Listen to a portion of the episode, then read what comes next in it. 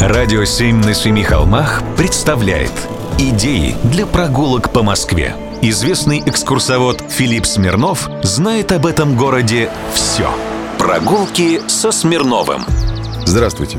Я сейчас зачитаю некий список, а вы попробуйте определить, про Москву ли он. Пампуш, Твербуль, Белка, Тишка, Ярик, Павлик, Бабка, Внучка, Золотые мозги, Лумумбарий, Сороконожка, Синий зуб. Синий зуб или Блютуз стоял на станции метро «Юго-Западная». Это крупнейший советско-российский недострой. Кварталы университета дружбы народов имени Патриса Лумумбы как только не называют. И Лумумбарий, и Патрис свою Лумумбу. К настоящему Патрису Эмери Лумумбе это, конечно, не имеет отношения. Да и кто сейчас знает, кем был и как был убит этот конголезский политический деятель левонационалистского толка. А вот питомцы этого института иногда называют себя Лумумбаши, хотя это такой город в Конго. Ладно, не будем запутываться дальше, а вернемся к московским названиям. Пампуш – это не пумпон, а памятник Пушкину. Твербуль не имеет ничего общего с собакой из Твери. Это просто сокращенное название Тверского бульвара. Белка – это площадь Тверской заставы и район вокруг станции метро «Белорусская».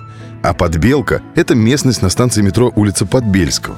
Внучка – аэропорт Внуково. Тишка – Тишинская площадь. Мальчик Ярик – Ярославский вокзал. А Павлик – Павелецкий. Бабка – это понятно, там же, где Медведка, то есть близ станции метро Бабушкинская. Ну а золотые мозги и сороконожка – народные названия московских домов. И все-таки теперь возвращаюсь к заданному вопросу. Про Москву ли все это? Для меня ответ очевиден. Нет. Эти названия говорят, на мой взгляд, про нашу с вами лень и детское сознание.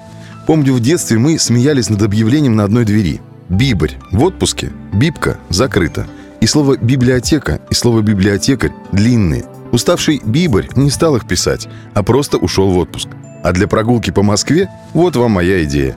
Вспомните еще какие-нибудь народные сокращения или названия и посетите эти улицы и дома, узнайте, почему они стали такими.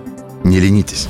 Прогулки со Смирновым. Читайте на сайте radio7.ru. Слушайте каждые пятницу, субботу и воскресенье в эфире «Радио 7» на Семи холмах.